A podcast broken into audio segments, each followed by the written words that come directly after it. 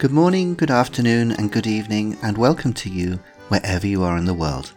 This is James Schofield, the creator of the stories in Behind the Bottom Line. Today's story is called Another Death in Venice. And if you've been to Venice, can you tell me of a more beautiful yet sadder city in the world? That March in 1948, it rained nearly every day in Venice. But we still went to the British consul's tea party on Sunday, together with most of the other English residents in the city. We were in Venice because my husband, Reginald, was doing research in the city archives. We had rooms in a villa on the Venice Lido because the sea air was healthier for our son Davy than in Venice itself. Each morning, Reginald took the Vaporetto to the archives, and I did my best in the local food shops before walking with Davy along a cold, wet beach. Everything was foreign to me, and I was lonely, so the Sunday tea party became the highlight of my week. Apart from the consul and his wife, the English vicar was usually there. Some artists, a few older people who had left England many years earlier, and the occasional businessman. It was here that I met Miss Winterly. Mrs. Hunt, would your little boy like a biscuit? she asked the first time we met, a few weeks after we moved from Oxford to Venice. I saved one for him when the consul told me you were coming today. I'm afraid there weren't very many. Davy did want the biscuit, and sat next to her. I watched them chatting cheerfully, while a visiting insurance salesman from London insisted that the Labour government in Britain was full of communist spies. Davy and Miss Winterley came to my rescue. Mummy, he interrupted, pulling Miss Winterley along by the hand. This nice lady lives at the Lido too. Let's take her to the seaside tomorrow. After the tea party, we travelled back on the Vaporetto to the Lido together, and she showed me the house where she lived, just around the corner from our rooms. Villa Tesoro, I said. What a lovely name. It is, isn't it? She answered. Well, see you tomorrow. After I had put Davy to bed, Reginald closed his book and lit his pipe. Sad story behind Davy's new lady friend, he said. The consul told me something earlier. Really? She was an English nanny for the younger children of a rich family in Turin before the First War. The eldest son of the house fell in love with her, and she with him, but he was already married and couldn't get divorced. So he left his wife and moved with Miss Winterley to Venice, where he bought the Villa Tesoro. Goodness! It was a huge scandal, of course. During the war, he was an officer in the Alpini, so people overlooked his domestic situation. But in 1919, he died of Spanish influenza while visiting his family in Turin. They buried him there and even refused to let Miss Winterley go to the funeral. How terribly sad. Why didn't she go back to England? He didn't say. Perhaps her family weren't too happy about it either. The next day, the sun came out.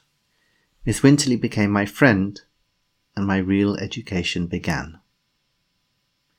Over the following months, she taught me to speak Italian, shop, and cook. And then there was the art. I'd grown up in the English countryside with dogs and ponies, and I'd never had any interest but Miss Winterly made every church, palace, and gallery in Venice exciting. She told funny stories to Davy and showed us how you could see the same little dogs trotting around the Rialto that Tintoretto had painted four hundred years before. Once a week she went to Venice by herself. Business, she would say, with no further explanation. But one wet Saturday afternoon in October she asked if I would come with her, alone So Davy stayed at home with Reginald, and we set off. Where are we going? I asked. San Michele, she answered. The cemetery. I'm sure you know the story, she said after a while as we sat on the boat, about how I came to live in the Villa Tesoro. But what few people know is that I also had a little boy, George, who was born a year before Gianni died. Oh. That's why I stayed in Italy, you see. I hoped that if I gave Gianni's family time, they would accept his son. But George caught diphtheria and died when he was about Davy's age. I felt her voice start to shake, so I took her hand and pressed it. Well, then I had to stay and look after his grave, she finished. We changed boats at Fondamente Nove, and I got some flowers, white chrysanthemums, before we continued the short journey across the water. San Michele was different from the English graveyards I knew. Every grave or plaque had been recently cleaned and polished by relatives living across the other side of the canal. Most of them had fresh flowers and a photograph of the dead person on it, so it felt like we had a silent audience watching us. There didn't seem to be any other visitors there that day. The rain rolled down the umbrella we shared as we walked to the far side of the island. Finally, we stopped before a small grave with a picture of a little boy in a sailor suit staring solemnly up at us. Miss Winterley bent down to remove a few dead leaves from the marble, and I placed my flowers in the vase next to the photograph. Then I put my arms around Miss Winterley and wept. I'm so sorry, I said. He looked so very sad and lonely. I didn't want to upset you, she said, but it was my last chance to show you George. You see, I have to give up his grave. Normally, it was only possible to have a place in San Michele for 12 years, she explained. She'd already had one 12 year extension, and the authorities said she couldn't have another. But is there nothing we can do? I asked. Miss Winterley shook her head. I've tried everything. The only possibility would be if another family member was buried here. Then they could be put together. We stood staring at the grave for a while. Then Miss Winterley looked at her wristwatch. You should go to catch the vaporetto back, or you'll be very late. If you don't mind, I want to stay here a little longer to say my goodbyes. Give Davy a kiss from me. Travelling back to the Lido, the rain started falling heavily, and large waves rocked the boat. I was relieved to be home, where to Davy and Reginald's astonishment, I burst into tears and went straight to bed. I was woken late next morning by Reginald. Darling, he said, something terrible has happened to Miss Winterly. She had taken the last vaporetto back from San Michele as a thunderstorm rolled across the water. The boatman had seen her standing alone at the stern, looking back at San Michele. When they reached Fondamente Nove, she was gone. A fisherman found her body this morning, Reginald continued. A wave must have knocked her over the side. I organised the funeral with help from the consul. As Miss Winterley had said, there wasn't any difficulty from the authorities about burying her with George. I ordered all three names to be carved on a new stone, together with a different portrait photograph that I found. When I went to the Villa Tesoro, it was lying on the dining room table as if it had been placed there for me to find. At the back stood Gianni dressed in his uniform and looking very handsome but very serious. And in front sat Miss Winterly, baby George in her arms, both smiling, smiling out of the picture at me.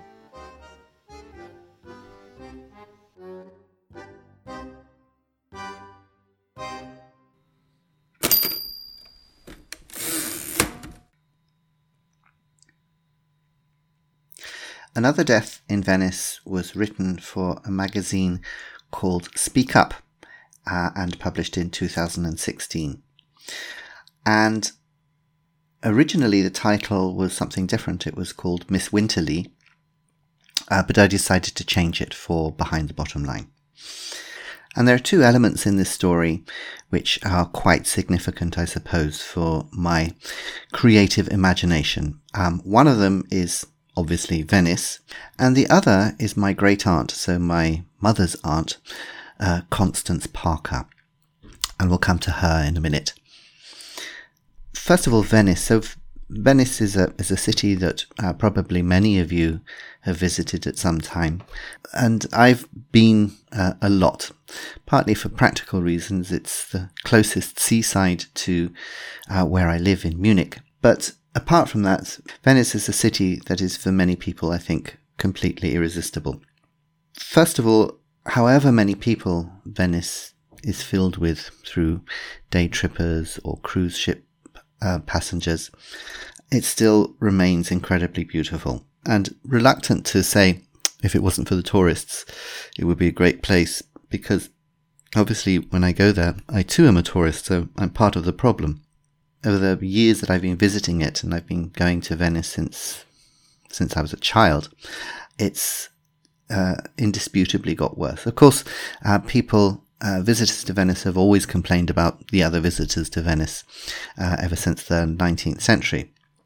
However, now I think, and maybe one consequence of the pandemic could be that uh, Venice itself will realize that it needs to maybe reduce the number of people that flood its streets every day from around about March until October and even beyond. However, as I said, Venice has been very important to my creative imagination for a long time. Um, I wrote a novella called Peril in Venice, um, and I featured it in another short story called Miss Winslow, which is one of the short stories in Ms. Winslow Investigates, which if you look up on Amazon, you can lay your hands on. And it's a, it's a nice little short story about a fraud. This story is a bit different, and it goes to areas of Venice where most tourists probably don't go that much. First of all is the Lido, which is just across the water from Venice. And I've often stayed on the Lido. Now, the Lido was an area where Italians essentially used to go to on holiday. So Venetians would go there at the weekend in order to go swimming or sunbathing mostly, um, and uh, they would rent themselves a little beach hut for the summer. It's changing its character somewhat now as the overspill of people wanting to stay in Venice uh, has reached the Lido. But when I first started going there, it was really very largely Italian still. Um, and it was much more like um, an ordinary Italian town with the advantage of having the, the beach right there. And I always really liked it. It's lots of um, Art Nouveau buildings. And of course, a large part of Thomas Mann's story, Death in Venice, takes place on the Lido. And I love those grand hotels that still exist. Now, on one of our visits, we stayed on the Lido uh, in a rented flat, and one of the windows overlooked onto a little villa, a villa a little bit like the Villa Tesoro in the story. And there was an elderly lady who in the morning would come and do her sewing uh, either on the balcony or just inside the balcony by the window. And she kind of fascinated me because uh, I wondered about the villa and I wondered about her and what she uh, and what was her story. So Miss Winterley was partially inspired um, by this lady, and the Villa Tesoro was inspired by this villa, which you couldn't really see very much of. It looked like a nice building, but it was uh, the garden was very overgrown, and surrounded by trees. The other main location in the story um, is that of the cemetery of San Michele. And not many tourists go there. Understandably, when you're on holiday, you don't normally want to go to visit a cemetery. But it is in itself really very interesting. Uh, when you approach it on the Vaporetto, you see these tall cypress trees, and it looks very much like the Isle of the Dead by the Swiss painter Arnold Böcklin, um, who was influenced by it a lot and um, painted, I think, five versions of this picture. And it is very beautiful when you visit it. There are several famous people buried there Igor Stravinsky, ballet impresario Diaghilev, but most of the graves are just of local people. And as I describe it in the story, for an English person, it's quite strange because you have these photos attached to the gravestones, and generally speaking, the the graves and gravestones are uh, much better cared for than you often see in an English cemetery. And when you go there, you do slightly have this feeling of the, all the people watching you as you walk around the paths and look at the different graves. Inevitably, because the graveyard goes back to the 19th century, quite a few of the graves are of children. And I think it's very difficult not to be affected uh, by the pictures of these small children, uh, sometimes in sailor suits, like I describe in the story. So if at some time in the future you do go to Venice, then my recommendation would be stay there. Don't just visit for a day. That'll be a nightmare.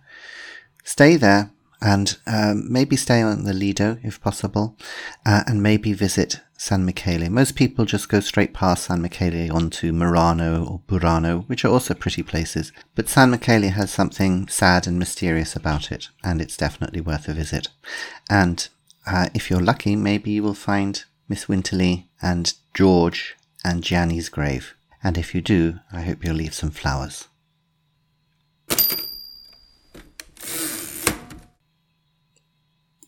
Miss Winterly herself was partially inspired by this elderly lady who I glimpsed inside her villa in on the Lido. But the figure of the English nanny living abroad was also inspired by my great aunt Constance Parker. Now, my mother was born in Turin. Her parents were both English, but my grandmother, uh, who I never knew, I never knew my grandfather either. My grandmother wasn't very strong, and so when my mother was born, uh, my great aunt went out to help her. And I don't think they were particularly wealthy because my grandfather was uh, essentially a traveling salesman. And so Constance uh, got herself a job as an English nanny to a big family of industrialists in Turin. And she lived there um, for the rest of her life. Uh, during the war, she was interned, but after the war, um, she returned to the family, although the children, of course, were long grown up. But in actual fact, I don't think she was anything like the character of Miss Winterly. Constance was quite a ferocious nanny, uh, very big on uh, discipline, very big on uh, good manners, very big on proper appearances. From what I've read about her, uh, she would have thought Miss Winterly to have very loose morals, um, and I don't think Constance would ever have taken up with uh, any member of the household. So I'm afraid to say that uh, the figure of Miss Winterly was my imagination running riot. But what I find quite interesting as a writer is how two completely separate things can come together in your head in order to create something new. And in my case, I suppose this mysterious old lady in the villa, who looked to me as if she must have had some sort of past, made a good combination with my great aunt uh, living in Turin. And so that's how Another Death in Venice was born.